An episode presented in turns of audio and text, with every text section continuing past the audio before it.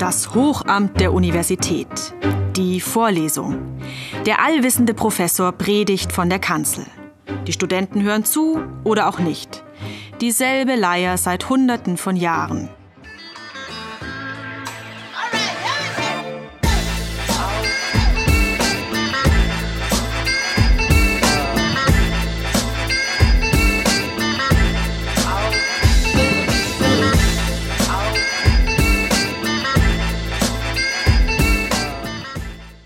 Hallo liebe Zuhörerinnen und Zuhörer und herzlich willkommen zur 18. Folge des Underdogs Podcast. Heute bin wieder ich, Paula Mörstedt am Mikrofon und freue mich ganz besonders auf die heutige Folge, weil ich quasi ähm, selbst betroffen bin. Ich äh, studiere momentan unter anderem im fünften Semester Physik und ähm, ja, von unseren anfänglich 26 Studierenden sind noch 16 übrig und das ist eigentlich noch eine gute Quote, weil wir über 50 Prozent erhalten geblieben sind. Ähm, mir ging es tatsächlich selber auch schon öfter so, dass ich super unzufrieden mit meinem Studium war und echt oft mich gefragt habe, boah, höre ich einfach auf, lasse ich sein, breche ich ab. Warum ging es mir so? Warum geht es vielen anderen so? Und das ist ja nicht nur im Physikbereich so, sondern auch im MINT-Bereich, also Mathematik, Informatik, Naturwissenschaft und Technik. Und so grob ist das auch unser heutiges Thema. Wir haben nämlich natürlich auch wieder einen Gast hier, den bald Dr. Thomas Köhler. ähm, er hat VWL und Soziologie studiert in Leipzig, hat dann Lehrerfahrungen sammeln können in Leipzig und Erfurt und ähm, alles andere wird er uns gleich selber noch erzählen. Hallo Thomas, schön, dass du da bist. Hallo, schön hier zu sein. Genau, ich würde gerne noch mal gleich ganz kurz von dir wissen, was hast du eigentlich ähm, gemacht? Wo warst du und wo bist du jetzt und was machst du in Halle? Einfach ganz kurz, damit unsere Hörer wissen, wer du bist. Ja, also wie schon vorgestellt, hatte ich irgendwann mal in Leipzig äh, studiert, äh, Soziologie und Volkswirtschaft und äh, hatte dann so meine ersten Erfahrungen im, in der Lehre an, beziehungsweise mit dem Arbeiten an der Uni, an der Uni Erfurt und äh, bin dann recht bald sogar nach äh, München zu einem ja, didaktischen Großprojekt gekommen bei einem Institut für Hochschulforschung, was sich tatsächlich mit dem Thema, äh, dieses Projekt mit dem Thema Lehre stärker beschäftigt hat. Und wie läuft Lehre eigentlich ab? Und was kann man da machen? Wie kann man Lehre verändern?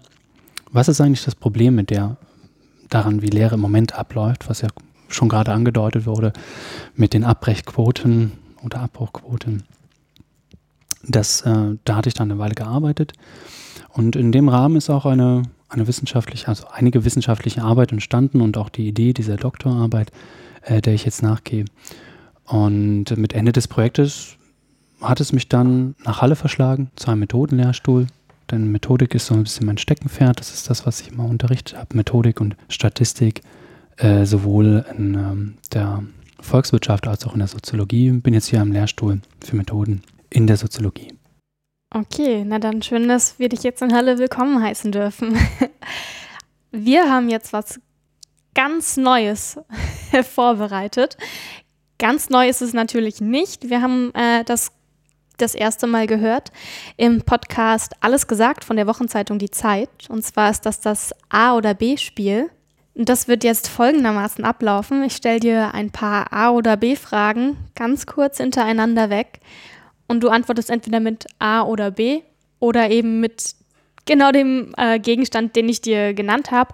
Und das Witzige an diesem Spiel ist, es beruht eigentlich auf Assoziation. Das heißt, äh, weder der Zuhörer oder die Zuhörerin noch ich noch du wissen wahrscheinlich ganz genau, aus welchem Impuls heraus du jetzt diese Antwort gegeben hast, aber jeder denkt sich seinen Teil. Okay, ich bin gespannt. okay. Das kenne ich noch nicht. Dann würde ich sagen, legen wir mal los. Süß oder salzig? Süß. Kaffee oder Tee? Ein äh, Tee in dem Fall. Auto oder Zug? Zug. Früher Vogel oder nachtaktiv? Nachtaktiv. Analog oder digital? Digital. Schick oder eher leger? Schick. Herbst oder Frühling? Frühling. Cardio oder Kraft? Cardio. Bar oder mit Karte? Bar. Salz oder Pfeffer? Pfeffer. Berge oder Meer? Berge. Harry Potter oder Herr der Ringe? Oh je.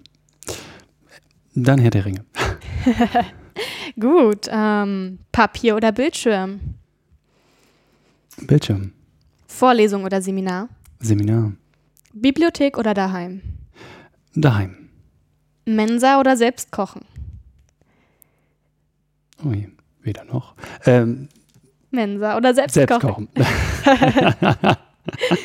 So, jetzt steigen wir ein bisschen in die Uni ein. mhm. Klausur oder Hausarbeit? ähm, Hausarbeit. Bologna oder Diplom? Bologna. Gruppenarbeit oder lieber alleine? Gruppenarbeit. Tafel oder PowerPoint? PowerPoint. Physik oder Chemie? Chemie. Formelsammlung oder Tafelwerk? Formelsammlung. Rechnen mit Buchstaben oder mit Zahlen? Zahlen. Frontalunterricht oder Interaktion? Interaktion. München oder Halle? Halle. Halle, yay! Ja. Statistik oder Ökometrie? Ähm, Ökonometrie denn? Mm, Wirtschaftspolitik oder soziale Wirtschaft? Wirtschaftspolitik. VWL oder Soziologie? Da konnte ich mich nie entscheiden. In dem Falle jetzt die Soziologie. Okay, wunderbar. Ja, schön, dass du ähm, dieses ganze A oder B mit uns mitgemacht hast. Vielleicht kennt ihr ja jetzt Thomas ein bisschen besser. Genau, wie vielleicht einige schon gemerkt haben und wie ich es ja auch kurz angesprochen habe, bin ich jetzt am Ende ein bisschen mehr auf Universität eingegangen, beziehungsweise auf die Naturwissenschaften. Natürlich nicht ohne Hintergedanken, denn wir wollen ja jetzt ein wenig mehr in das Thema einsteigen. Und zwar hattest du ja schon gerade erwähnt, dass es in dem Großprojekt um die Didaktik und Lehre an der Hochschule ging. Ich würde gerne einfach kurz von dir wissen, um was genau ging es? Also was wolltet ihr an der Lehre machen? In welchem Bereich wart ihr tätig? Und was war da eigentlich los? Ja, wo fangen wir da an? Ähm, was wir eigentlich vorhatten, war ähm, so ein paar Problemfelder anzugehen, die immer wieder aufgetaucht sind in, in äh, bestimmten Fachgebieten. Wir haben uns da gestützt auf die Fachgebieten, auf dieses MINT-Fachgebiet, was ja nichts anderes ist als Mathematik, Informatik, Naturwissenschaft und Technik. Auffällig war da einerseits, dass es einen großen Bedarf an diesen Studierenden gibt, aber dass die Abbruchquoten hoch sind, die Zufriedenheit niedrig die, der, der Studenten. Man hat sich halt gefragt, was kann man eigentlich machen?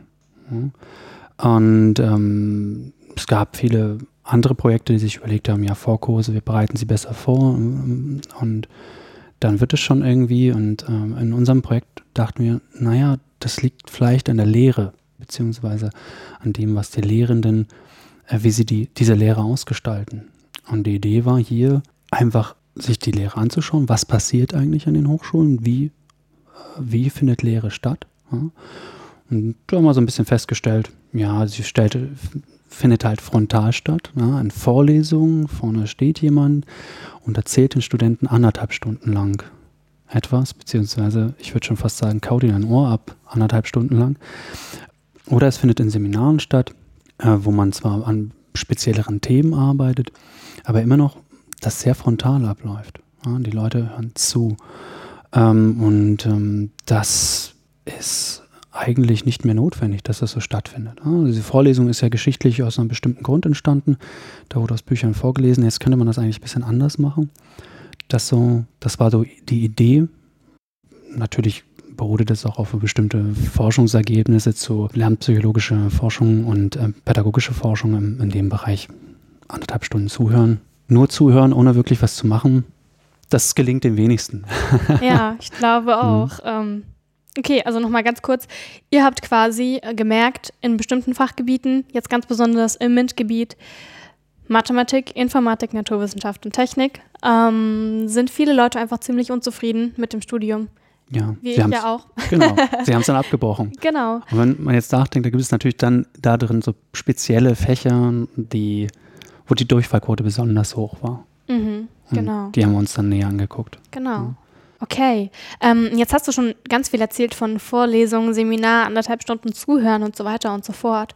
Ich würde ganz gern noch mal kurz darauf eingehen, wie das eigentlich funktioniert, Lehre an einer Hochschule. Ich meine, wir wissen jetzt nicht genau, wer gerade zuhört, Mhm. ob ähm, die schon an der Universität waren, noch nie an einer Universität waren, überhaupt jemals an eine Universität kommen. Zum Beispiel ich als Schülerin, ich konnte mir kaum vorstellen, wie das an der Universität so abläuft. Ich wusste, okay, es gibt eine Vorlesung, da werde ich irgendwie sitzen und da vorne macht jemand irgendwas. Aber ich habe mir das so ein bisschen vorgestellt wie Unterricht und es ist nicht wie Unterricht. also magst du vielleicht noch mal ganz kurz erklären, was genau ist eigentlich eine Vorlesung? Was ist das Ziel davon? Du meintest ja auch gerade schon, dass das so ein bisschen historisch bedingt ist auch. Ja, das geht wirklich lang zurück, da wo wir Bücher halt nicht so in der Hülle und Fülle sozusagen äh, verbreiten konnten und dann wurde halt vorgelesen aus einem Buch. Deswegen halt dieser Begriff Vorlesung. Äh, das Konzept hat sich natürlich einfach auch gehalten. Man kann sich das so vorstellen, dass sich viele Menschen in einen Raum setzen und äh, den Worten dort vorne lauschen, anders als es in der Schule ist, wo ja die einzelnen Schüler angesprochen werden können. Das war ja nicht anonym. In der Vorlesung ist es ja ein anonymes äh, Dasein. Ne? Man ist da mit vielen anderen Kommilitonen, die man im Zweifelsfall auch nicht so gut kennt. Und der Dozent kennt jetzt die Studenten erstmal, zumindest anfangs auch nicht. Ja? Und je, nach, je nachdem, wie groß so eine Vorlesung ist, ob das dann 100 äh, Studenten sind oder 300 oder 500, ist da auch nicht die Chance, dass man sich gut kennenlernt. Das heißt, äh, der Vortrag ist so ein bisschen losgelöst von den Zuhörern. So kann man sich das vorstellen. Man setzt sich halt rein und lauscht den Worten, sieht natürlich meist noch mittlerweile auch eine wunderbare Präsentation. Aber das war's. Man ist eigentlich nur Empfänger. Ja, man geht hin und empfängt und es ist jetzt nicht so, dass da nochmal so ein Anteil gibt, wo und jetzt rechnet das, wie man in der Schule, jetzt rechnet das nochmal selbst und dann gucken wir nochmal und hören uns das mal kurz an, äh, sondern es ist wirklich nur ein, ein Zuhören ein Aufnehmen, vielleicht auch visuelle Effekte aufnehmen, aber vor allem den Worten lauschen, Empfänger sein. Ja. ja. Ja, ich meine, an einer Universität ist es ja auch so, dass erstmal sehr viel neuer Stoff vermittelt werden muss, bevor ich eben dieses selber Rechnen mhm. dann auch tatsächlich durchführen kann. Und dafür sind ja dann zum Beispiel die Seminare gedacht. Ja, je nachdem, welche, natürlich in welchem Fachgebiet wir uns beschäftigen. Aber ja, in den Seminaren, das ist ja dann eher der, der Kleingruppenunterricht, wo man dann die Inhalte, die man aus der Vorlesung gelernt haben sollte, vertieft anwendet, also dann auch selber aktiv werden sollte, im besten Falle. Das kommt sehr darauf an, was man, wie man diese Seminare gestaltet, ob, dann, ob man wirklich dazu kommt, so viel dort selbst zu machen und selbst zu rechnen. Mhm.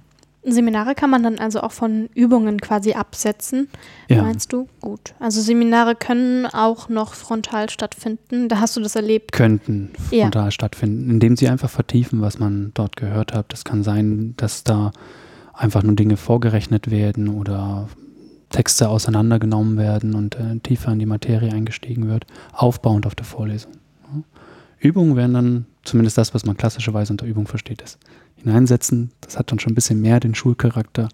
Man rechnet das und vergleicht die Ergebnisse. Ja. Mhm. Okay, also man hat die Vorlesung. Bei mir war das meistens so, dass ich, wenn ich ein Modul hatte, ähm, was zu einem bestimmten Thema ist, dann die Vorlesung zweimal die Woche war, so anderthalb Stunden. Ich habe eben zugehört, neuen Stoff vermittelt bekommen, den ich hoffentlich verstanden habe. und dann in den Seminaren die werden ja meistens von wissenschaftlichen Mitarbeitern durchgeführt und Übungen wird das Ganze dann irgendwie eben vertieft. Und wenn das alles hoffentlich geklappt hat und man viel Neues dazugelernt hat, muss das ja auch irgendwie abgefragt werden. Man bekommt ja in einer gewissen Weise dann auch am Ende eine Benotung oder irgendwie muss bestätigt werden. Man hat zugehört, man war da, man hat verstanden, was passiert. Wie findet das meistens statt? Also aus deiner Erfahrung heraus? Klassischerweise ja in Form von Klausuren. Am Ende des Semesters, ausschließlich dann am Ende. Also man hört das ganze Semester zu und hat dann einen Punkt, an dem man dieses ganze Wissen dann gezielt in diese Klausur abgefragt, also wiedergeben sollte. Und ähm, natürlich sind auch Hausarbeiten oder Projektarbeiten nicht unüblich. Und ja, das war es dann eigentlich auch schon fast. Das ist das, was am gängigsten ist. Es gibt natürlich immer noch andere Ideen, es gibt auch mündliche Prüfungen, aber das ist jetzt zumindest in, in den Bereichen, auch im MINT-Bereich, jetzt äh, nicht unbedingt üblich. Mhm. In der Informatik kann man natürlich nochmal anders abtesten, äh, als es vielleicht in der Mathematik äh, der Fall ist, wenn man ein Programm schreibt und das einreicht. Das ist eine andere Form von Hausarbeit, als das jetzt vielleicht in, einem, äh, in anderen Bereichen der Fall wäre. Ja, ja. Ja, bei mir ist es tatsächlich so gewesen. Ich kann ja mal ganz kurz erzählen, was ich erlebt habe, ja. dass wir ähm, wirklich auch einfach sehr viele mündliche Prüfungen hatten, was ich total schön fand. Und ähm, genau, in diesen mündlichen Prüfungen ist es eben häufig so, dass wir viel mehr auf das Verständnis eingegangen sind als in den Klausuren. Und ähm, was vielleicht auch ein bisschen spannend ist, was ich mir überhaupt nicht vorstellen konnte vorher, dass wir in den Klausuren einen Spickzettel verwenden dürfen. Es wird sogar angeraten. Also wir mhm. dürfen uns ein A4-Blatt nehmen und so viele Formeln wie möglich draufschreiben. Ich habe mir natürlich mal 0,2 Millimeter dünnen Stift gekauft und in ein Kästchen drei Formeln gequetscht. es geht. Ich mhm. habe es perfektioniert im Laufe der Jahre. Ähm, weil es eben tatsächlich ja gar nicht darum geht, alles auswendig zu lernen, sondern die Sachen einfach nur anwenden zu können. Oder verstehen. Genau. Wie mit verstehen. diesen mündlichen Prüfungen. Das ist immer das, was ich eine Lehrkraft eigentlich fragen sollte. Was möchte ich von meinen Studenten? Soll er anwenden können? Soll er es wirklich verstehen, was ein sehr hoher Anspruch stellt, gerade an niedrigere Semester? Äh, oder soll er es einfach nur, nur wissen? Ja. Also Inhalt wiedergeben können, ohne anzuwenden. Ja? Also das Fach macht das und das aus, ohne tatsächlich in dem Fall jetzt rechnen zu können. Ja? Verstehen wären dann diese qualitativen Aufgaben. Für Verstehen braucht man nicht unbedingt eine Formel. Auch nicht in der Physik. Das war dann eher wahrscheinlich äh, der Inhalt der mündlichen Prüfungen. Mhm. Ja, genau. Aber ich meine, nun ist es ja so, dass du an einem Projekt mitgearbeitet hast, was so ein bisschen dieses ganze System, was wir ja gerade beschrieben haben, revolutionieren möchte, also oder nicht revolutionieren möchte, sondern gucken will, was man vielleicht noch verbessern kann, um das ja. Ganze mal ein wenig eleganter zu formulieren. Das suggeriert ja jetzt aber, dass es anscheinend Probleme gibt, die verbesserungswürdig sind. Ich meine, das hat man ja auch gesehen mit der Abbrecherquote. Mhm. Ähm, was, was sind denn für dich so die Hauptaugenmerke, was momentan einfach nicht so gut läuft? Ja, da gibt es, da gibt es einiges. Also wir haben uns ja vor allem auf die Lehre konzentriert. Ähm, deswegen würde ich mal von den ganzen anderen ein bisschen äh, weggehen, die es vielleicht auch noch gibt. Aber bei der Lehre ist es natürlich ähm, so, ich habe es ja selbst erlebt, ähm, dass man, wenn man als Mitarbeiter anfängt, es ist nicht so, dass man eine didaktische Ausbildung bekommt. Nicht, kann, keine, keine Form wie ähm, keine Ideen, keine Werkzeuge, wie ich etwas gestalten kann.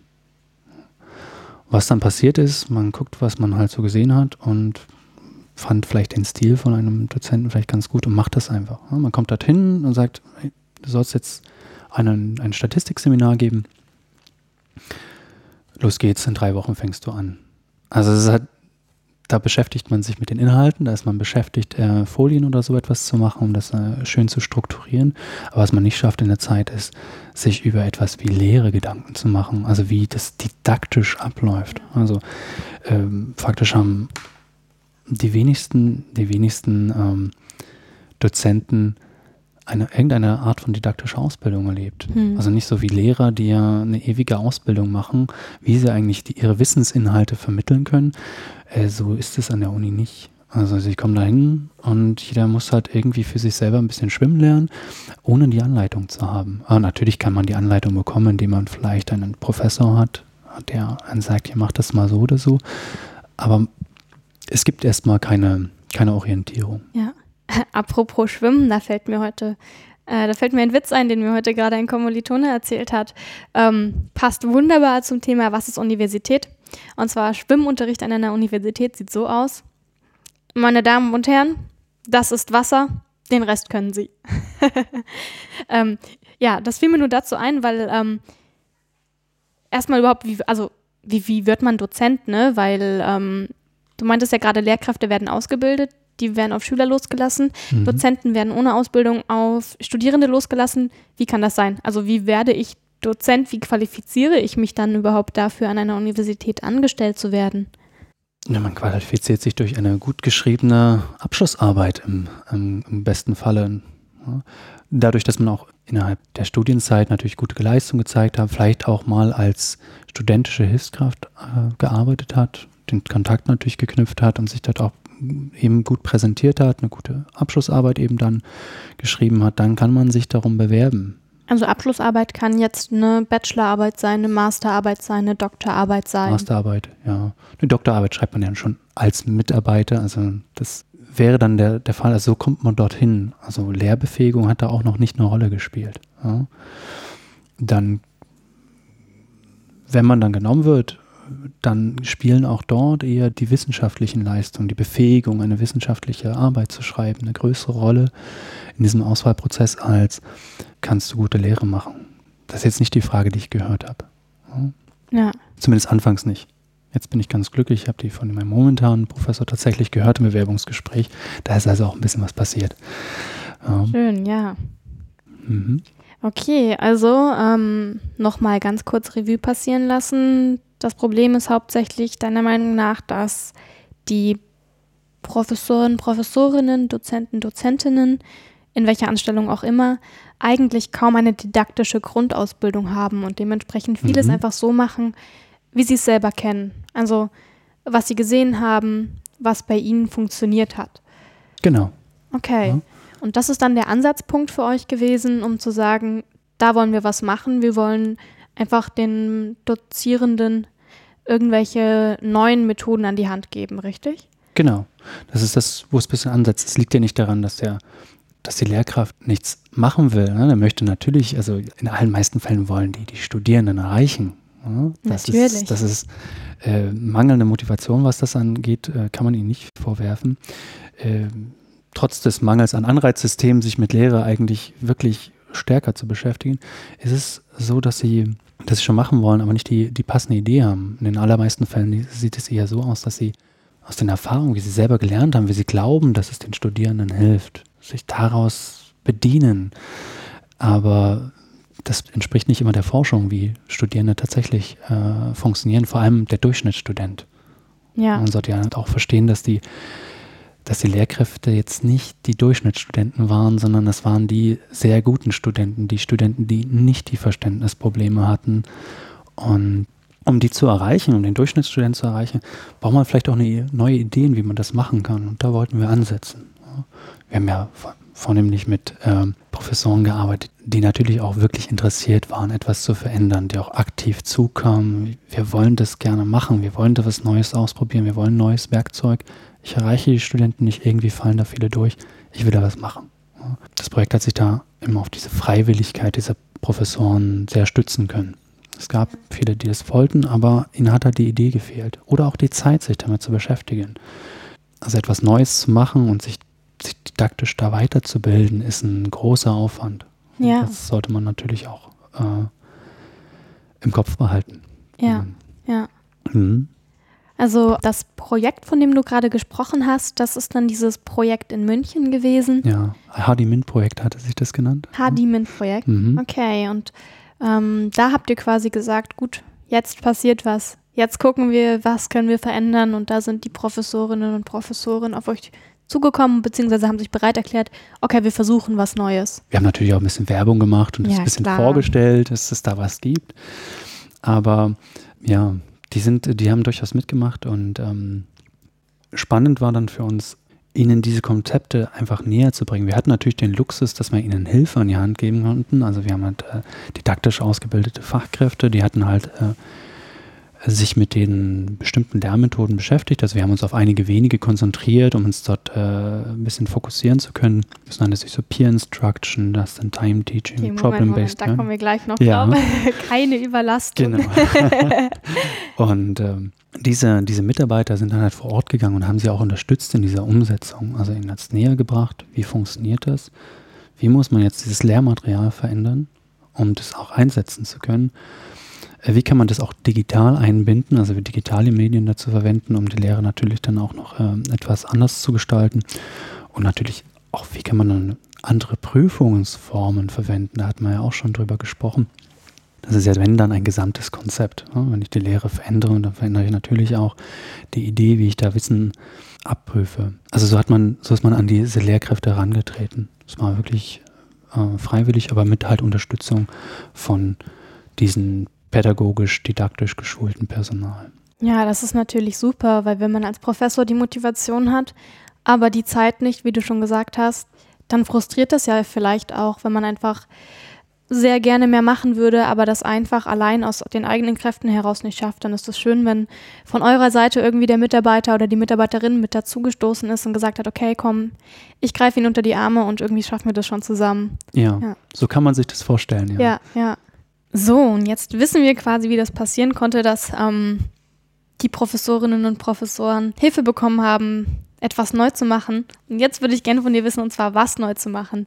Ich weiß, dass ähm, du gerade ja schon ein, zwei Methoden genannt hast. Mhm. Vielleicht könntest du irgendwie eine mal kurz anschneiden, einfach damit ich so ein Gefühl dafür bekomme, was das sein könnte.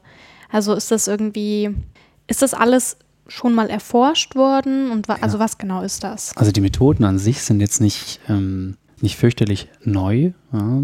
Viele kommen, wurden in anderen Ländern entwickelt und eingesetzt, wie zum Beispiel in den, in den USA, da wurden Konzepte entwickelt, die nannten sich dann Peer Instruction es gab auch andere Konzepte, die man zum Beispiel aus anderen Fächern übernommen hat, wie zum Beispiel so ein Problem-Based Learning, was vielleicht in der Medizin entstanden ist und man überlegt hat, oh, das kann man auch in anderen Fachgebieten ja eigentlich auch verwenden. Und die Konzepte an sich sind äh, gut erforscht, wie sie wirken sollten, was, worum es ihnen dann eigentlich geht. Sie sind nicht unbedingt in ihrer Wirkung schon nachgewiesen im großen, ähm, in einer großen Studie. Äh, und äh, in Deutschland jetzt auch nicht flächendeckend eingesetzt worden an den Unis. Es kommt halt aus anderen Ländern und wir schauen halt einfach letzten Endes, wie funktioniert das hier. Ja. Aber was ist denn zum Beispiel dieses Peer Instruction? Hm. Wie kann man also sich Peer, Peer, Peer ist ja eine Gruppe, oder? Ja. Und Peer Instruction äh, baut einfach darauf aus, dass, es, dass sich die Studierenden gegenseitig erklären, also den Stoff gegenseitig erklären. Sie helfen sich bei ihren Verständnisproblemen weiter. Man hat ja schon mal angesprochen, dass so ein Professor eigentlich den, vielleicht gar nicht den Zugang zu dem Durchschnittsstudenten hat. Und es ist auch, selbst wenn ihr diese Klickmomente, die man manchmal hat in diesem Studium, na, jetzt habe ich es verstanden, das ist auch fürchterlich lange her. Egal welche Lehrkraft, ich kenne das auch selber. Ich kann mich erinnern, dass es da solche Momente gab, aber ich, ich kann sie nicht mehr beschreiben. Ich verstehe, also ich verstehe den Studenten immer schlechter, umso länger ich das auch mache. Was immer für mich das Gefühl ist, also ja, umso, es ist doch alles einfach. Also irgendwann hat man dieses Gefühl, obwohl man weiß, dass es vielleicht nicht immer so war. Und äh, hier, ist es, äh, hier ist es so, dass, dass das Konzept darin besteht, dass sie in dieser Präsenzzeit, wo sie in dieser Vorlesung sitzen, miteinander über die Themen diskutieren, aber angeleitet diskutieren. Man kann sich das so vorstellen, dass es eine kurze Einführung zu einem Thema von der Lehrkraft gab, einen Impuls sozusagen. Und nach diesem Impuls wird eine Frage gestellt, eine Verständnisfrage. Und äh, die wird auch eingeblendet. Die Studenten sehen das und können dort, kann man sich so vorstellen, ähnlich wie bei Wie wird Millionär, abstimmen. Was ist denn die richtige Antwort? Äh, jetzt ist das Interessante, dass in den Falschantworten natürlich dann Fehlvorstellungen, typische Fehlvorstellungen von den, von den Studierenden enthalten sind. Das Schöne ist, nach dieser Abstimmung, je nachdem wie die gelaufen ist, sollen die Studierenden untereinander bitte diskutieren, diese Frage nochmal untereinander diskutieren. Die haben einige Zeit, sie reden mit ihrem Nachbarn, also zu zweit. Das ist diese Peer Instruction. Peer erklärt dem Peer, warum er dieses Ergebnis angekreuzt hat. Er versucht also den anderen von seiner Antwort zu überzeugen. Das Interessante ist, dass sich dabei manchmal herausstellt, dass diese Antwort gar nicht so überzeugend ist und dass es in der Diskussion sie gegenseitig zu der richtigen Antwort kommen können. Ja. Nicht in jedem Fall, Einerseits ist es eine aktivierende Tätigkeit, also sie hören nicht nur zu, sondern sie werden selbst aktiv, reden über den Stoff und ähm, finden auch für sich heraus, habe ich es verstanden oder nicht. Nach dieser Diskussion gibt es dann eine neue Abstimmung und sie stimmen, also selbe Frage, nochmal Antwort A, B oder C oder mehr Antworten, klar. Und normalerweise sollte sich das Ergebnis dann verbessern. Das ist eine gute Frage. Es ist relativ schwierig, so eine Frage äh, gut aufzubauen. Aber das ist die Idee, wie diese Methode funktioniert. Vorteil ist halt tatsächlich, dass sie sich innerhalb des Unterrichts einfach wirklich aktivieren können. Sie werden aktiv, sie reden, sie hören nicht nur, sie sind nicht nur Empfänger, sondern sie, sie reden untereinander. Und im Endeffekt erklären sie sich den Stoff gegenseitig. Ja, Mensch, wenn du das jetzt so erklärst, bei uns war das tatsächlich so. Also, mhm. ähm, es kommt auch aus der Physik, die Methode. Ah, witzig. Ja, die wir hat haben sich das dort besser verbreitet schon, ja. Ja, mhm. wir haben das oft gemacht. Ähm, das war immer total spannend irgendwie, weil man dann auch mal, wenn man ja neben irgendwie jemand Fremden saß, konnte man mal mit jemandem Fremden reden, war dann vielleicht mal gehemmt, mal hat man gemerkt, ey, der oder die hat genauso wenig Ahnung wie ich, cool. Ich kann die gleichen blöden Fragen stellen. Und dann war es auch immer ganz nett war natürlich, wir durften dann immer unser Handy rausholen und auf dem Handy konnte man abstimmen und es ist natürlich auch so eine Auflockerung, wenn die Dozentin oder der Dozent sagt, so, jetzt alle Smartphones raus. Ähm, mir hat das echt gut gefallen. Also mhm. Ja, kann ich gut verstehen, ja. warum ihr das mitgetestet habt. Also das war auch, ich bin immer wach geworden, wenn Vorlesung früh um acht war und dann so eine kurze Aufgabe. Ja, was du auch angesprochen hast, du wusstest selbst, wo du stehst. Ja, hattest du Ahnung davon? Hatten die anderen Ahnung davon? Und das Interessante ist, der Dozent weiß dann auch, ob ihr Ahnung davon habt. Wenn man das sich jetzt mal die Rolle vertauscht in so einem normalerweise frontalen Reden, wie es, wie es sonst stattfindet, hat der Dozent nie eine Ahnung, ob irgendetwas ankommt. Meistens die Studenten zu schüchtern, Fragen zu stellen oder mal sagen, das habe ich nicht verstanden oder sowas. Man möchte sich ja nicht entblößen im großen Saal. Und hier ist dann dieser, dieser schöne Effekt, dass er direkt absieht. Haben Sie es verstanden? Konnten Sie sich das gegenseitig erklären oder nicht? Muss ich nochmal aktiv werden oder gehe ich zum nächsten Thema? Ja. ja? Also das ist, das ist ein schönes Steuerungselement, um halt durch das Feedback die Lehre steuern zu können was brauchen die eigentlich von mir, die Studierenden? Brauchen die mehr oder brauchen die weniger Input? Kann ich etwas schneller drüber weggehen? Kann ich es nicht machen? Das ist schon dann spannend, ja. Als Student natürlich genauso. Auflockernd, es macht Spaß. Das haben wir auch so gehört, ja. Mhm. Interessant ist, es, es kommt dort aus der Physik. Sicherlich dort etwas verbreiteter. Ja. Aber die Frage ist, kann man es eigentlich woanders einsetzen?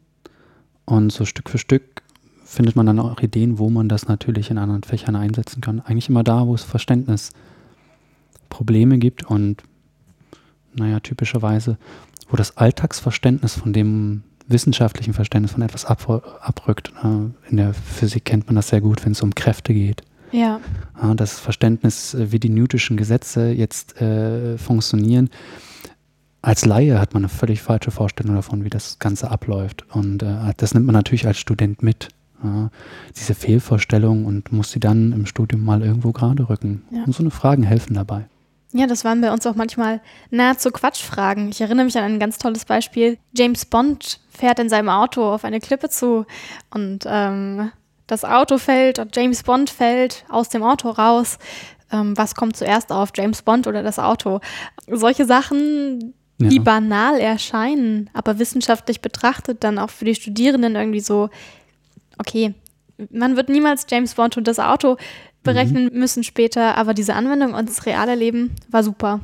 Ja, das ist natürlich das Schöne, dass wenn man es visuell unterstützt, das ist ja auch das Schöne an dieser Frage, dass man das vorne dann mit einer schönen Grafik oder mit einer Animation natürlich noch versorgt und möglichst lebensnah gestaltet. Ja.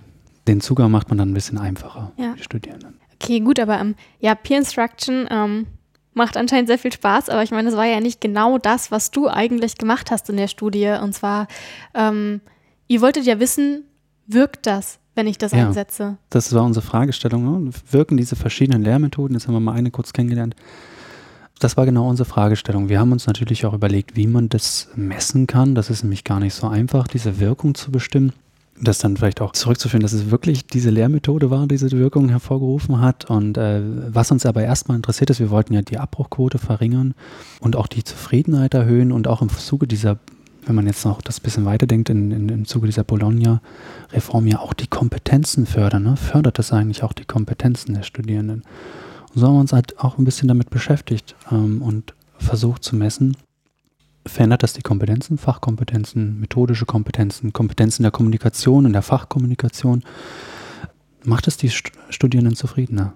Also das, was ich jetzt so banal als Wirkung beschrieben mhm. habe, war einmal, dass weniger Leute abbrechen Mhm. Einfach weil sie generell zufriedener sind und weil sie sich selber auch kompetenter fühlen. Genau, das kann man natürlich auch einfach in den Zusammenhang setzen. Wenn sie sich kompetenter fühlen, fühlen sie sich eigentlich auch dann zufriedener mit ihrem Studiumswahl und dann brechen sie wahrscheinlich auch weniger ab. Und ja, toll. Das war so ein, dass man diese, dieses einfache, simple Grundmodell, in dem wir uns bewegt haben, ja. Okay, das Modell klingt simpel, aber wie messe ich denn, ob jemand zufrieden ist? und sich kompetent fühlt. Und wenn sich jemand kompetent fühlt, ob er oder sie auch wirklich kompetent ist. ja, ähm, wir haben uns wirklich auf die Selbsteinschätzung der Studierenden verlassen. Die sind mich relativ kritisch sich selbst gegenüber. Das war sehr, auch eine sehr spannende Erfahrung aus dem, aus dem Projekt. Zufriedenheit kann man natürlich immer fragen. Ob sie das innerhalb dieser Lehrveranstaltung, ob sie zufrieden sind mit dem, wie das dort abläuft. Ja, ob sie das motiviert. Das lässt sich sehr einfach fragen, sehr direkt. Man muss sich natürlich überlegen, wie, wie frage ich jetzt den Studierenden, wie fachlich kompetenter sich fühlt. Das machen wir natürlich mit verschiedenen Fragen in einem Fragebogen. Fragt so verschiedene Ebenen ab, wie kann man sich das vorstellen wie gut komme ich eigentlich mit den Begriffen dort klar? Ne, Kenne ich diese Begriffe? Kann ich einen Überblick über das Thema geben, was ich so habe? Das sind relativ äh, klare Möglichkeiten, auf eine Fachkompetenz zurückzuschließen. Und diese Studierenden, gerade in diesen Problemfächern, sind auch sehr kritisch in der Selbsteinschätzung. Das war, also sie schätzen sich meist immer eher ein bisschen zu, sogar zu schlecht ein. Das ist dann auch gut, das, dann wissen wir, dass dieses Instrument auch wirkt. Natürlich auch zu den methodischen Kompetenzen. Ne? Haben Sie gelernt, wie man eine Aufgabe löst? Haben Sie dazu die Mittel, hm. ja, die typischen Aufgaben in diesem Fach zu lösen? Und Kommunikation ist natürlich, wie gut läuft die Kommunikation denn ab? Kann ich, traue ich mich jetzt mit der Lehrkraft zu sprechen? Das ist ja das meiste das Problem der Studenten, die Angst zu haben, mit der Lehrkraft nicht reden zu können, weil man vielleicht jetzt noch nicht kompetent die, genug ist. ja, die sprachlichen, die ganzen Begrifflichkeiten so sicher anwenden. Studierende sind halt meist sehr unsicher, was das anbelangt. Ich kenne das ja selber. Da weiß man eigentlich, als Lehrkraft bewertet man das eigentlich nicht so. Man denkt sich nicht, der muss sich jetzt richtig ausdrücken, sonst, ja, das ist, ja, man ja. ist einfach froh, wenn sie es probieren. Ja. ja also das, dieses froh, wenn sie es probieren, das ist das, wo man eigentlich hin will mit denen. Okay, also ihr habt mhm. euch quasi entschieden, diese Wirkung zu messen durch einen Fragebogen, wo sich mhm. die Studierenden selber einschätzen können hinsichtlich der Kompetenzen. Genau. Also ähm, ob sie fühlen, dass sie was gelernt haben, ob sie das anwenden können und ob sie das auch so kommunizieren mhm. können. Genau. genau. Und man kann natürlich auch in so einem Fragebogen fragen, inwiefern sie sich bereit sind, diesen Studiengang weiter zu, weiterzuführen. Ne? Wie fühlen sie sich damit? Wollen sie noch? Gehen sie weiter? Könnte das, was sie jetzt erlebt haben, an Lehre, äh, an Stoffvermittlung dazu beitragen, sich bestärkt zu fühlen in ihrer Studienwahl. Äh, so, so kann man sich das vorstellen. Wir können ja nicht gucken, ob sie irgendwann abbrechen oder nicht. Das, wir müssen halt danach fragen. Ja.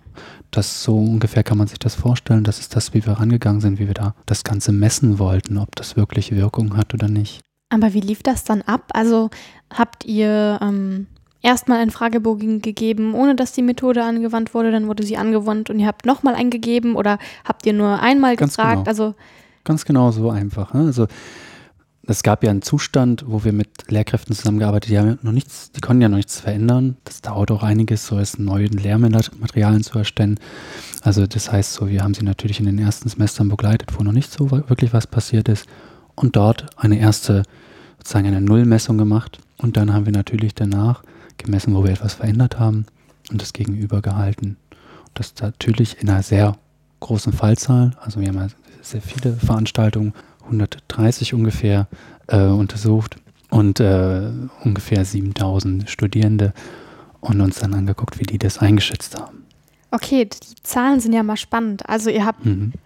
130 verschiedene Veranstaltungen angeguckt und 7000 Studierende befragt. Ja. Und jeden Studierenden davon ja demnach zweimal.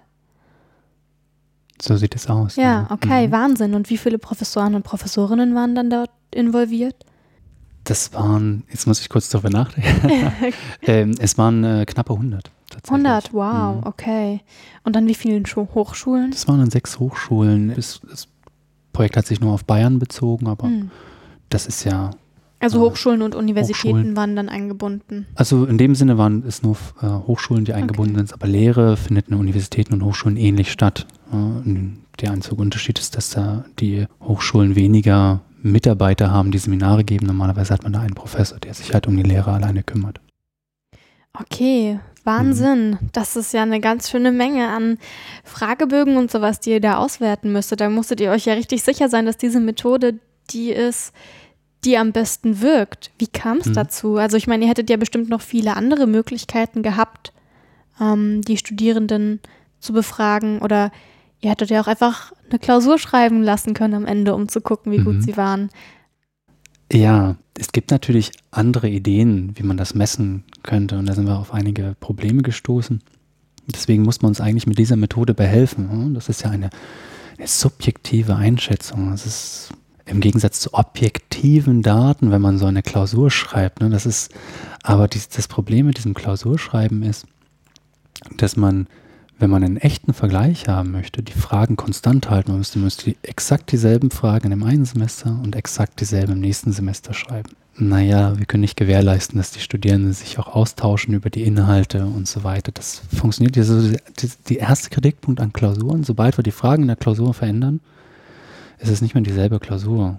Also man ist mal überzeugt, das hat so ungefähr dasselbe Niveau wie das Jahr davor, aber genau gleich ist das Niveau nie.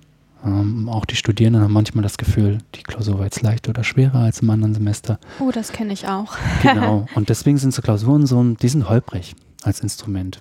Hinzu kommt auch noch, wenn man natürlich anders Lehre macht, dann bereitet man die Studierenden anders vor auf dieselbe Klausur. Das ist die Klausur ist ja Messinstrument für das, was ich unterrichtet habe. Wenn ich anders unterrichte, sollte ich auch das Messinstrument benutzen. Also man kann dann, würde dann irgendwie Birnen mit Äpfeln vergleichen, wenn man eine Klausur nehmen würde. Also das ist nicht das, was wir tun wollten. Es gibt natürlich andere Instrumente. Das sind so Diagnostikstests, die kommen so aus der oh, Fachdidaktik. Das?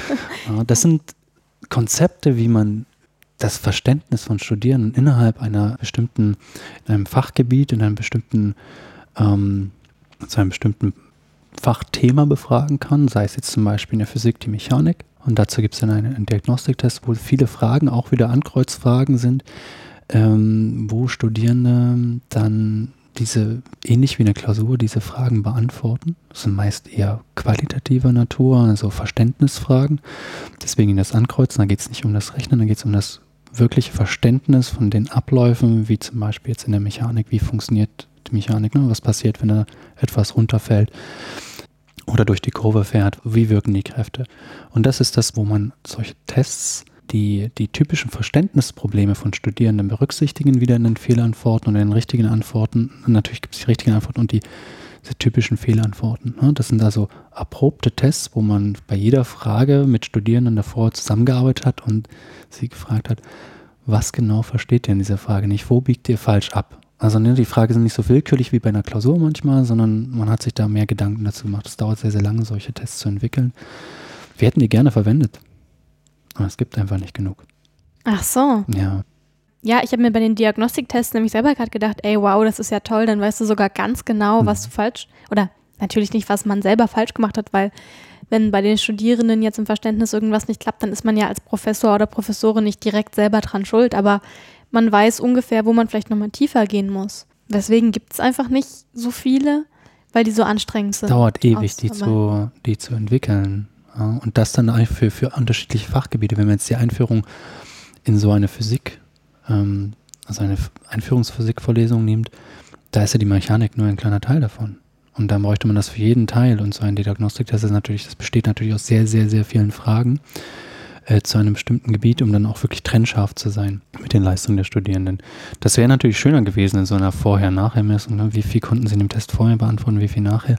Wir haben das auch ein, zwei Mal machen können, klar, aber äh, nicht in der großen Zahl, nicht über alle Fachgebiete. Äh, in der Technik oder so, da, da, gibt es noch nicht so viele. Da ist die, die Fachdidaktik teilweise einfach noch nicht so weit fortgeschritten. Okay, und dann seid ihr eben auf diese Selbstevaluation zurückgekommen. Mhm. Und mich würde mal interessieren, was genau zum Beispiel für Fragen waren da drin? Kannst du ein, zwei einfach mal wiederholen? Oh je. oder grob, also war das zum ja. Ankreuzen oder zum Ausfüllen? Ja, das waren, das waren ich glaube, jeder wurde jetzt schon mal mittlerweile mit Fragebögen belästigt. Ne? Wir Soziologen sind ja da schon penetrant.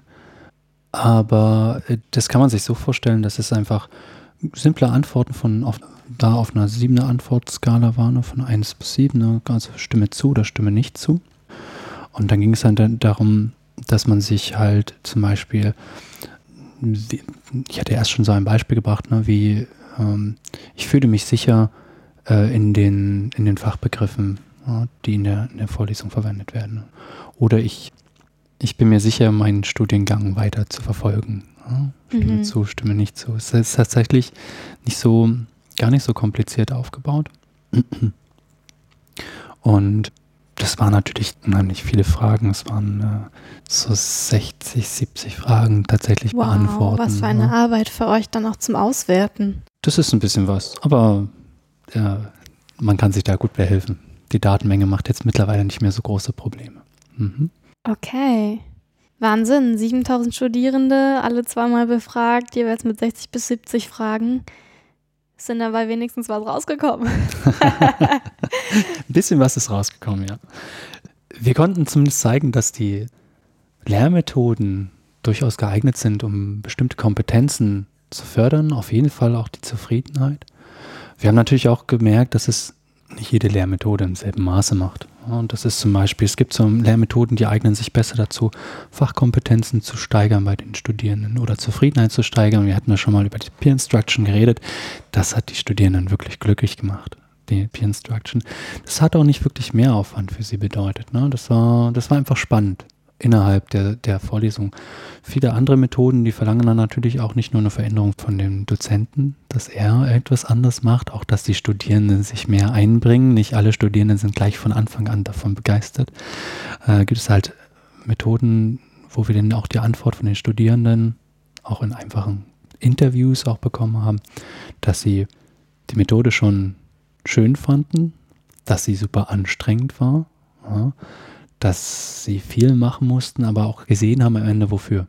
Das hat sie nicht direkt glücklich gemacht, aber sie hatten dafür angegeben, mehr Kompetenzen zu besitzen. Und dadurch sind sie auch dabei geblieben, wollten sie auch weitermachen, weil sie es verstanden haben. Das hat ihnen den Weg zum Verstehen besser geebnet. Ja, und dann hat man auch sowas wie andere Lehrmethoden, die so, so eine Gruppenarbeit mehr im Fokus haben. Und da konnte man wesentlich mehr sowas wie Kompetenzen fördern. Da mussten sich dann halt verschiedene Studenten ständig über die Fachinhalte unterhalten, über ständig die Fachbegriffe trainieren und gegenseitig mit, mit reden und dann natürlich das auch jeweils immer wieder ständig präsentieren vor dieser Lehrkraft. Das fördert dann natürlich auch Kommunikationskompetenzen. Aber gab es dann dort auch große Unterschiede, wie die einzelnen Fachgebiete auf die Methoden reagiert haben? Ja, da gibt es natürlich schon große Unterschiede. Einige Methoden sind an einigen Fachgebieten gar nicht so gut einzusetzen. Zum Beispiel? In der Informatik ist es eigentlich zum Beispiel die Frage, haben Sie eigentlich Vorverständnisprobleme? Sie kommen eigentlich dorthin und lernen das Programmieren erst. Da gibt es kein Fehlverständnis von dem, was dort als, als Programmiersprache gelernt wird. Da kann man vielleicht nicht mit dieser Methode ansetzen. Da muss man sich auch ein bisschen klar machen, wo kann man welche einsetzen. Wir haben auch versucht, immer wieder äh, Anleitungen auch zu geben, was man wo einsetzen kann. Wir haben auch natürlich auch in den Daten angegeben, was wird eigentlich wo am meisten verwendet. Das ist ja schon mal so ein kleiner Hinweis von den Professoren, die das alle bei uns ausprobiert haben und die auch vielleicht auch verschiedene Methoden ausprobiert haben. In diesem Fach scheint das die besten Erfolge zu haben und am besten anwendbar zu sein. Ja, in Physik oder auch in technischen Fächern kam zum Beispiel Peer Instruction unheimlich gut an. Ja. Und dass man die all dort, wo so physikalische Inhalte vermittelt werden, das war, war gut. Und auch solche anderen Methoden, wir hatten sowas wie Just-in-Time-Teaching oder so etwas, das kann man eigentlich so gesehen fast überall einsetzen. Das sind so universale Methoden, die verwenden wir jetzt auch in den Sozialwissenschaften. Und das führt man ein, das ist relativ einfach auch dort zu verwenden. Ja. Außerhalb dieses Technikkontextes. Jetzt hast du den Begriff Just-in-Time-Teaching genannt. Mhm. Was genau äh, verstehe ich darunter? Just-in-Time-Teaching kann man sich so äh, verstehen, dass wir jetzt das, was in der Vorlesung stattfindet, eigentlich aus der Vorlesung rauslagern, also diese Stoffvermittlung. Studierende bekommen kürzere Lehrtexte, also sie müssen nicht riesige Bücher durchlesen, sondern man versucht, den Inhalt von einer Vorlesung in sehr, sehr kurzen Texten wiederzugeben. Und äh, zu diesen Lehrtexten kriegen Studierende immer Fragen die befüllen sie dann über eine Lernplattform aus, ne, also digital. Diese Beantwortung der Fragen kann der Dozierende einsehen. Also der sieht es im Prinzip wie so ein kleiner Test jede Woche. Und da sieht der Dozierende, okay, die haben dort und dort gut geantwortet, das verstehen sie, das verstehen sie nicht. Man kann natürlich als Studierende dort auch vielleicht in einem offenen Feld auch eintragen, was problematisch war. Und die Lehrkraft geht in die nächste Veranstaltung rein und gibt nur dort Impulse, wo es nötig ist. Ach wow, also Sie wissen ja. ganz genau, wo es hackt und dann ganz, können Sie ja. genau daran arbeiten. Genau. Ist sehr herausfordernd für die Lehrkraft. Das muss sehr spontan sein. Funktioniert wahrscheinlich auch nicht mit unglaublich vielen Studierenden, oder? Weil wenn jeder ein anderes Problem hat. Interessanterweise schon. Ah, die Probleme äh, wiederholen sich bei den Studierenden ja. Das, was sie leicht selbst lernen können, ist meist sehr klar. Und da, wo die Studierenden hängen, das ist ja interessant, es hat nicht jeder ein anderes Problem, sondern viele haben ein ähnliches Problem da kann man dann besser drauf eingehen. Okay, spannend. Ja, auch in einer großen Zahl. Ja. Da war ich auch selber skeptisch. Ist das eigentlich mit so vielen Studierenden umsetzbar? Die Antwort ist relativ leicht sogar. Aber ist das immer was für den Dozierenden? Es gibt halt einige, die gerne eine längere Vorbereitungszeit haben und das Just-in-Time-Teaching wieder nicht das Richtige. Also es ist ja nicht nur die Frage, wie gehen die Studierenden mit der Lehrmethode um, liegt diese Lehrmethode auch der Lehrkraft? Ja, natürlich. Das ist auch eine interessante Frage. Das war auch spannend, das zu sehen, dass es da große Unterschiede gab. Dann ist ja so eine, so eine wenn man Just-in-Time-Teaching macht, wenn man auf die Fragen eingeht, ist ja diese, diese eigentliche Frontalvorlesung dann ein Dialog. Und zwar die ganze Zeit über. Ja. Das erfordert was anderes von einem Dozierenden. Mehr, auch viel mehr Moderation. Ist die Frage, ob das für jeden was ist. Aber wir haben ja so einen großen Pool an Methoden. Ich hatte ja eingangs gesagt, es ging darum, einen Werkzeugkoffer für die Lehrenden zu entwickeln, wo sie sich auch bedienen können und einfach mal schauen, liegt mir das? Also vielleicht auch mit verschiedenen Fragestellungen. Was will ich eigentlich erreichen? Will ich einfach nur ein bisschen mehr Zufriedenheit bringen oder will ich eine bestimmte Kompetenzart fördern? Das ist die eine Fragestellung. Und dann ist die andere, welches Werkzeug ist das Richtige für mich? Das muss man natürlich da ein bisschen herausfinden. Okay, bevor wir auf die ähm, Probleme oder Vorlieben der Dozierenden eingehen, würde ich nochmal ganz kurz zusammenfassen, was jetzt eigentlich ähm, wir schon von dir wissen. Also ähm, ihr habt diese Studie durchgeführt, um die Studierzufriedenheit, Abbrecherquote und so weiter zu verbessern, zu untersuchen, was kann das machen.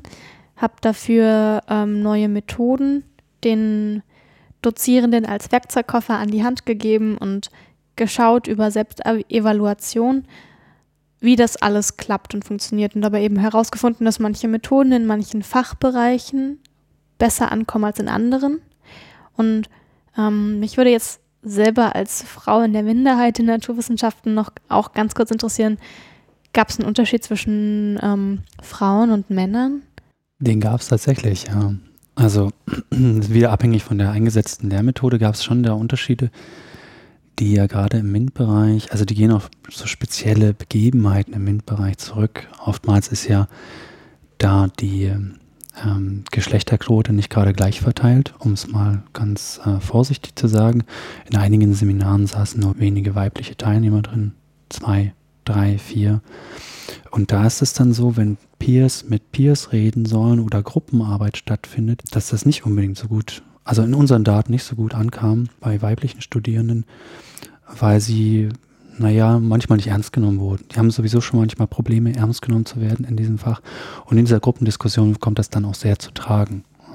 Und dann sind sie unzufrieden. Das kann schon sein, das ist sehr interessant. Solche, solche Gruppenarbeitsmethoden waren eigentlich sonst immer etwas, was gut bei weiblich Studierenden. Die waren eigentlich ganz glücklich damit. Kommunizieren liegt die manchmal besser als die männlichen Studierenden, scheinbar. Und bei unseren Daten ist das nicht drin und das geht auf diese schwierige Verteilung zurück, auf die man stößt innerhalb des Projektes, gerade in diesem MINT-Bereich. Wahrscheinlich etwas, wo man in anderen Bereichen die Ergebnisse anders aussehen werden, aber wenn man das in dem MINT-Bereich äh, mit dieser ungünstigen Verteilung unter den Geschlechtern untersucht, dann kann das dazu führen, dass es vielleicht nicht die richtige Idee ist, Gruppenarbeit anzubieten. Und das sind solche Sachen, die man als Lehrkraft vielleicht mitnehmen kann. Ja.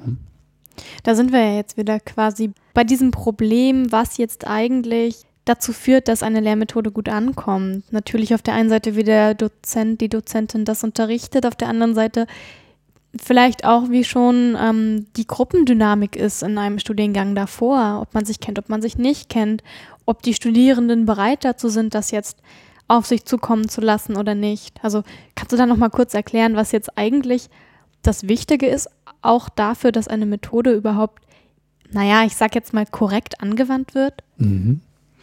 Ja, korrekt angewandt. Natürlich sollte man sich ein bisschen daran halten, wie, das Konzept ist. Wir hatten ja da auch einige Lehrkräfte, die eigene Vorstellungen hatten. Kann man ja auch mal probieren. Aber eigentlich die, so ein Kernelement äh, ist, dass man die Methode auch gut verkaufen muss am Anfang. Ne? Also solche Sachen wie wir probieren jetzt hier mal was aus und wir machen jetzt mal was, kommt meist gar nicht so gut an. Ne? Man muss natürlich auch mit einer gewissen Überzeugung auftreten und klar machen, dass man solche Methoden einsetzt, um für die Studierenden was zu machen. Das ist keine Schikane. Ne? Man kann das ja manchmal, oh, das ist Mehrarbeit, das ist ja eine Schikane, sondern wo will man eigentlich damit hin? Manchmal ist das ganz gut, den Studierenden das auch anständig zu erklären und auch ein bisschen zu verkaufen. Das ist das, äh, wo man sie ein bisschen mitnehmen kann. Äh, eigentlich sind die Studi äh, Studierenden dann begeistert, wenn sie verstehen, dass diese Methode nicht nur für sie Aufwand ist, sondern auch ein unheimlicher Aufwand für die Lehrkraft ist. Es ist ja so nicht immer klar, das kann man als Student gar nicht einsehen. Das sollte man schon deutlich machen und dass man das nicht machen würde, wenn man nicht ein bisschen davon sich was verspricht und eine Verbesserung für sie verspricht.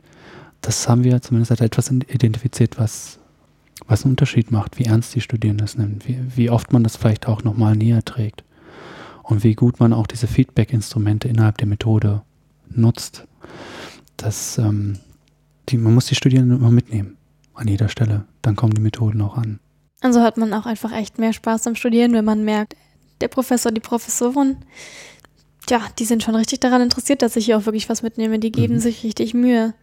Mir geht es ja auch so, wenn ich merke, dass sich jemand viel Mühe gibt, dann gehe ich auch viel lieber in die Vorlesung oder in das Seminar, weil ich das auch respektieren und wertschätzen möchte, was da vorne passiert. Weil ansonsten kann ich mir das ja auch zu Hause anlesen, wenn da jemand nicht dahinter steht.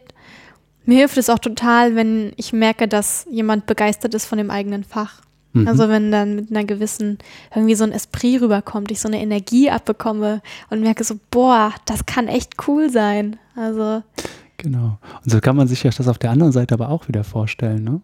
Also ein Dozent, der vielleicht schon lange was gemacht hat, also dasselbe gemacht hat und dann auch jetzt was Neues ausprobiert, das ist für ihn auch spannend. Und da kommt auch wieder ein bisschen was zurück. Und selbst wenn er das nicht so lange macht, dadurch, dass er im Austausch mit den Studierenden steht, durch dieses Feedback, was er auch bekommt zu seiner eigenen Arbeit, das, was wir in, immer wieder in den Gesprächen mit den Dozierenden gemerkt haben, so, das, das macht mir Spaß, es motiviert mich jetzt auch selber wieder. Also, dass, dass sie da merken, dass sie auf einmal mehr im Austausch stehen. Das ist auch eine, das erhöht die Arbeitszufriedenheit in der Lehre äh, doch sehr. Das ist auch dort für beide Seiten arbeitsauf, arbeitsintensiv durchaus auch. Na, man kann sich nicht mehr einfach hingehen in der Vorlesung berieseln lassen. Man muss jetzt mit den Nachbarn tatsächlich reden. Das ist auch das schon manchmal so eine Sache. Und ähm, für beide Seiten mehr Arbeit, aber es schafft für beide Seiten auch mehr Zufriedenheit.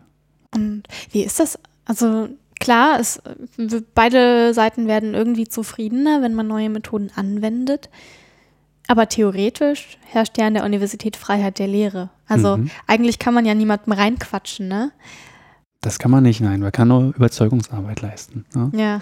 Wie ich ja schon eingangs gesagt habe, die meisten sind ja schon, die haben schon eine Vorstellung, also die, die, die wollen schon den Studierenden wirklich was näher bringen. Und das ist, Dozenten sind glücklich, wenn sie sehen, dass Studierende etwas verstehen, wenn sie etwas erzählen und da drüben, da leuchtet, leuchtet was zurück in die Augen, so dieses, ich habe das jetzt verstanden. Das macht einen schon glücklich. Ja, man will ja nicht umsonst anderthalb Stunden dastehen und sich da produzieren, ohne, ohne, ohne Ergebnisse zu erzielen.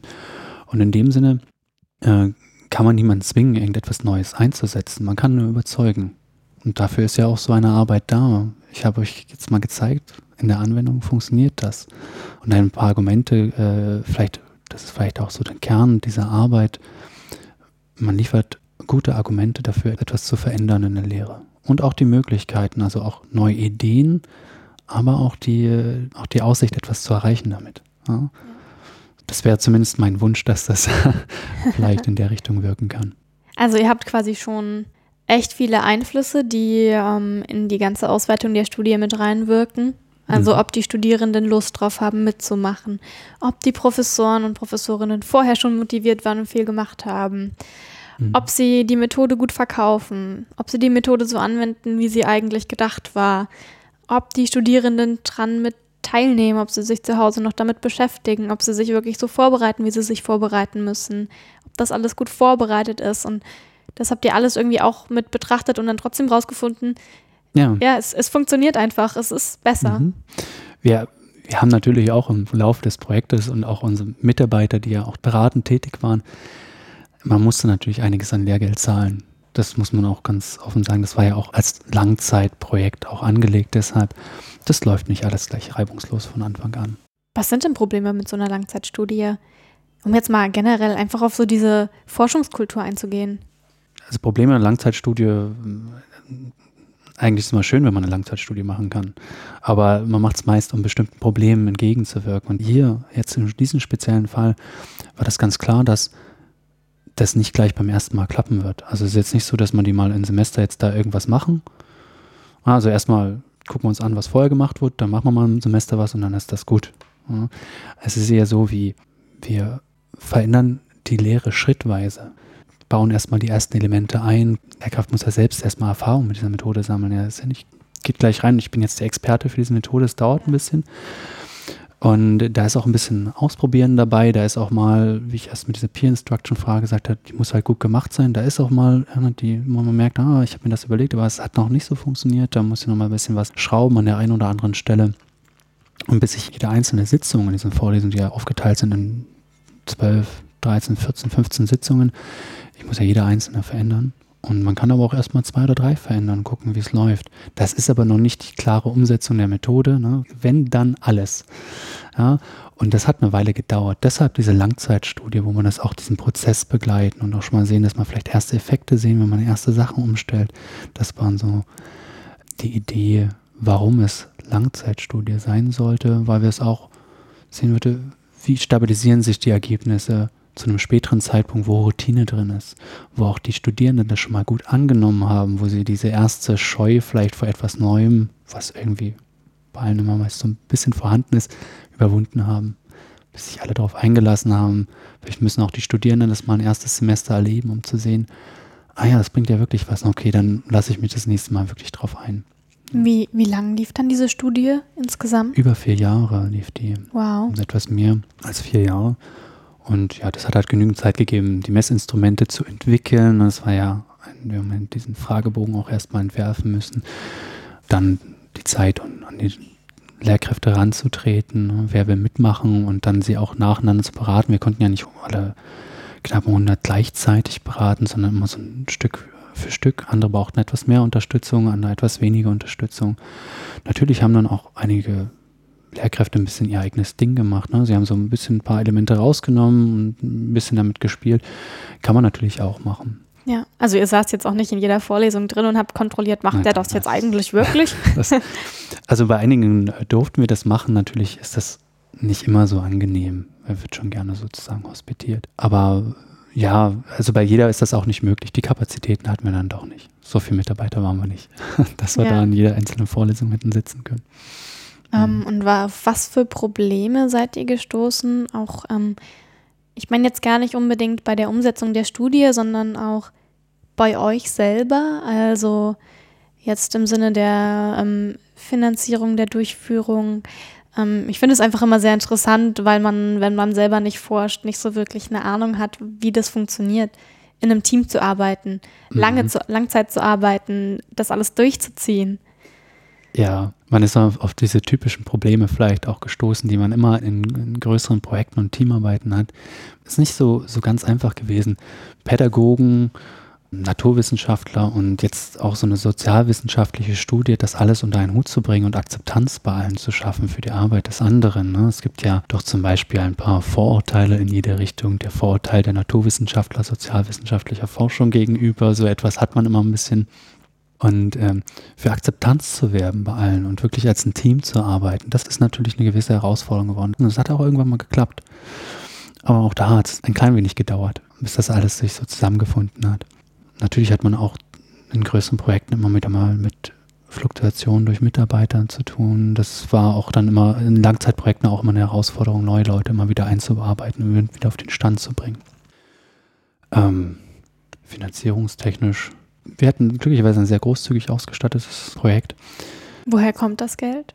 Aus, dieser, äh, aus diesen Qualitätspakt Lehre-Mitteln, äh, die der Bund äh, zur Verfügung gestellt hat, eben für solche Verbesserungen von, von Lehre. Da gab es ja eine große Ausschreibung für Projekte. Innerhalb dieser großen Ausschreibung ist halt dieses Projekt entstanden. Und deswegen auch sind wir auch sehr gut mit finanziellen Mitteln ausgestattet gewesen. Es ist nicht immer so, wenn man sich bei bestimmten Institutionen sonst um Forschungsprojekte bewerben muss, sind die Mittel etwas knapper bemessen. Bei uns war ja klar, dass wir das sehr groß aufbauen wollen, sehr viele Mitarbeiter auch einstellen wollen. Und auch diese ganzen Mitarbeiter auch entsprechende Schulungen brauchen in diesen Methoden. Und äh, die Gelder dafür waren glücklicherweise da. Ähm, Leider war das eher das Problem, dass wir auch Ideen hatten, das Projekt länger durchzuführen. Also wir wollten eigentlich länger dabei bleiben. Dafür haben wir leider aber keine Mittel bekommen.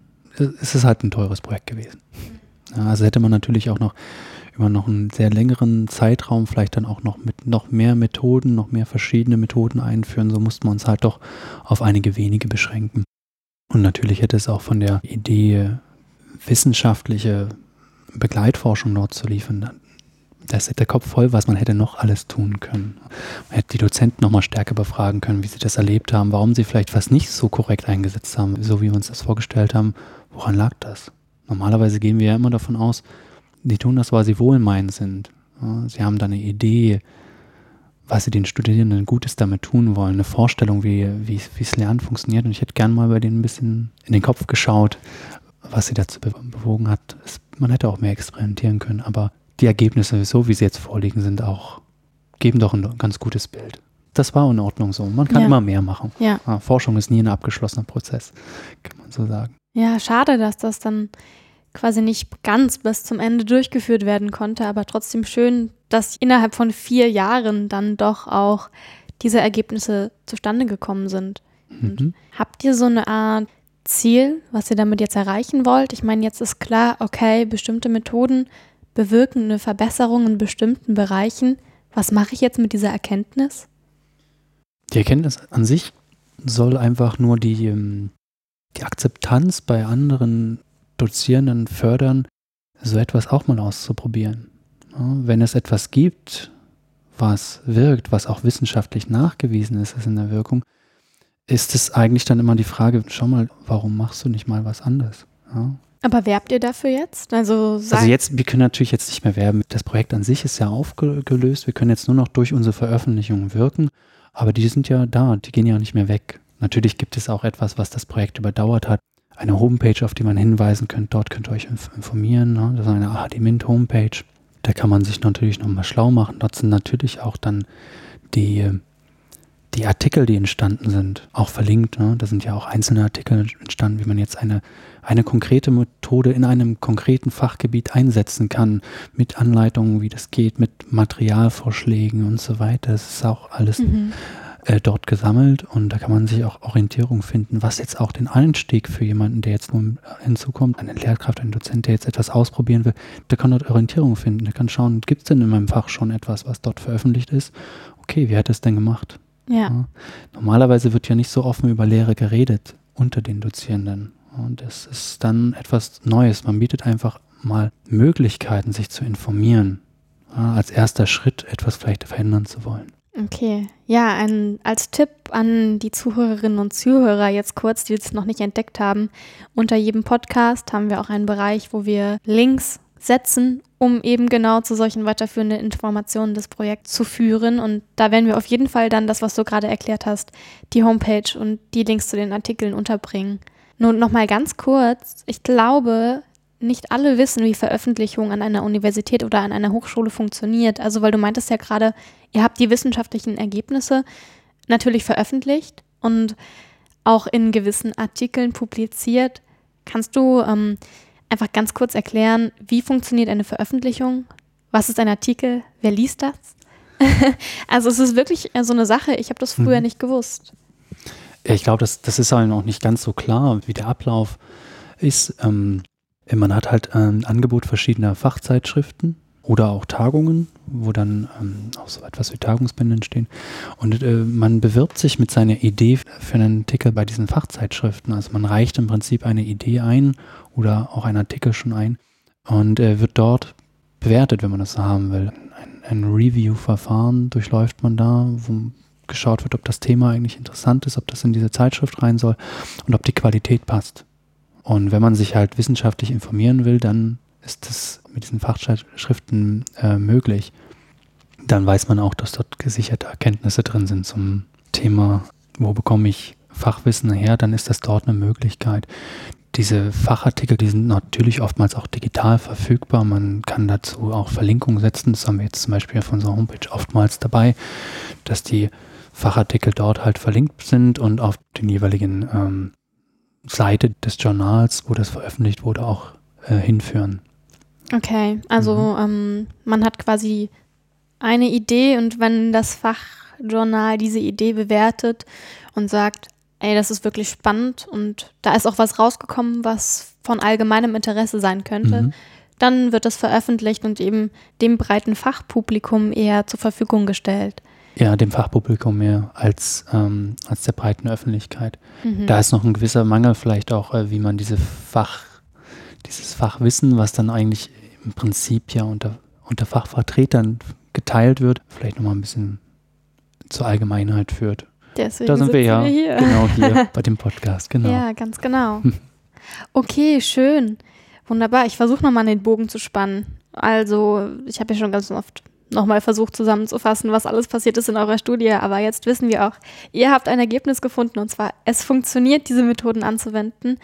Und zwar trotz ähm, diesen ganzen Problemen, die auch irgendwie bei der Evaluation von so einer Studie aufkommen. Es funktioniert trotzdem. Und das soll jetzt ein Anstoß sein für Lehrkräfte, sich einfach mal anzuschauen, was kann ich vielleicht weiterführend machen und doch einfach sich zu trauen, das mal zu versuchen anzuwenden.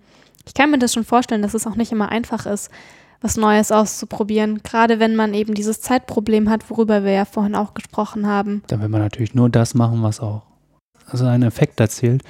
Und äh, ja, ja. Deswegen super cool, dass jetzt alle Wissenschaftler und Wissenschaftlerinnen endlich glauben können, dass es einen Effekt erzielt, weil ihr das rausgefunden habt. ja, okay, dann da bedanke ich mich herzlich bei dir, dass du hier warst. Aber ein was fehlt ja noch. Und zwar ähm, die typische Underdogs Take-Home-Message. Hast du dir ähm, Gedanken dazu gemacht, was du den Hörern und Hörerinnen mit auf den Weg geben möchtest? Ich möchte dann wahrscheinlich ein bisschen mit auf den Weg geben, dass man jetzt, wenn man das so ein bisschen gehört hat, sich einfach überlegen kann, dass Lehre ja immer zwei Seiten hat. Und das ist der eine, der mir etwas beibringt und der andere, äh, der zuhört und dass man an beiden Seiten auch ein bisschen was drehen kann. Und wenn man hier äh, dargestellt hat bei dieser ähm, Arbeit hier, dass man die Lehre natürlich verändern kann, es liegt auch natürlich auch an einem selbst, wie man, wie man da reingeht, mit welcher Motivation man reingeht, dass das die Erfahrung Studium eine gute wird. ja, schön. Danke dir. Ja, das kann ich mir auch gut vorstellen, dass man häufig als Student oder Studentin vielleicht auch ein bisschen selber dran schuld ist, wenn was nicht läuft, wenn man ein bisschen zu negativ eingestellt ist. es geht immer um die eigenen Erwartungen und die eigenen Ansprüche. Oftmals, okay. Ja.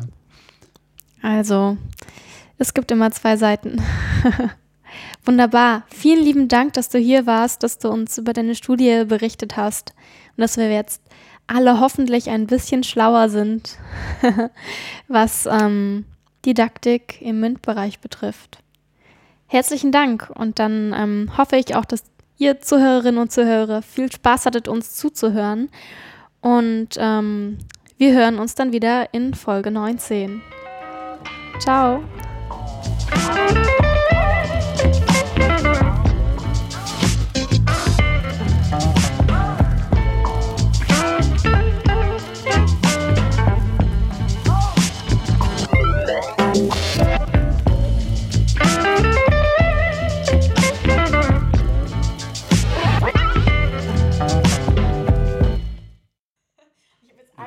Falschen Knopf drücke alles und alles weg ist. Deswegen warte ich mal, bis eine Nachricht ankommt.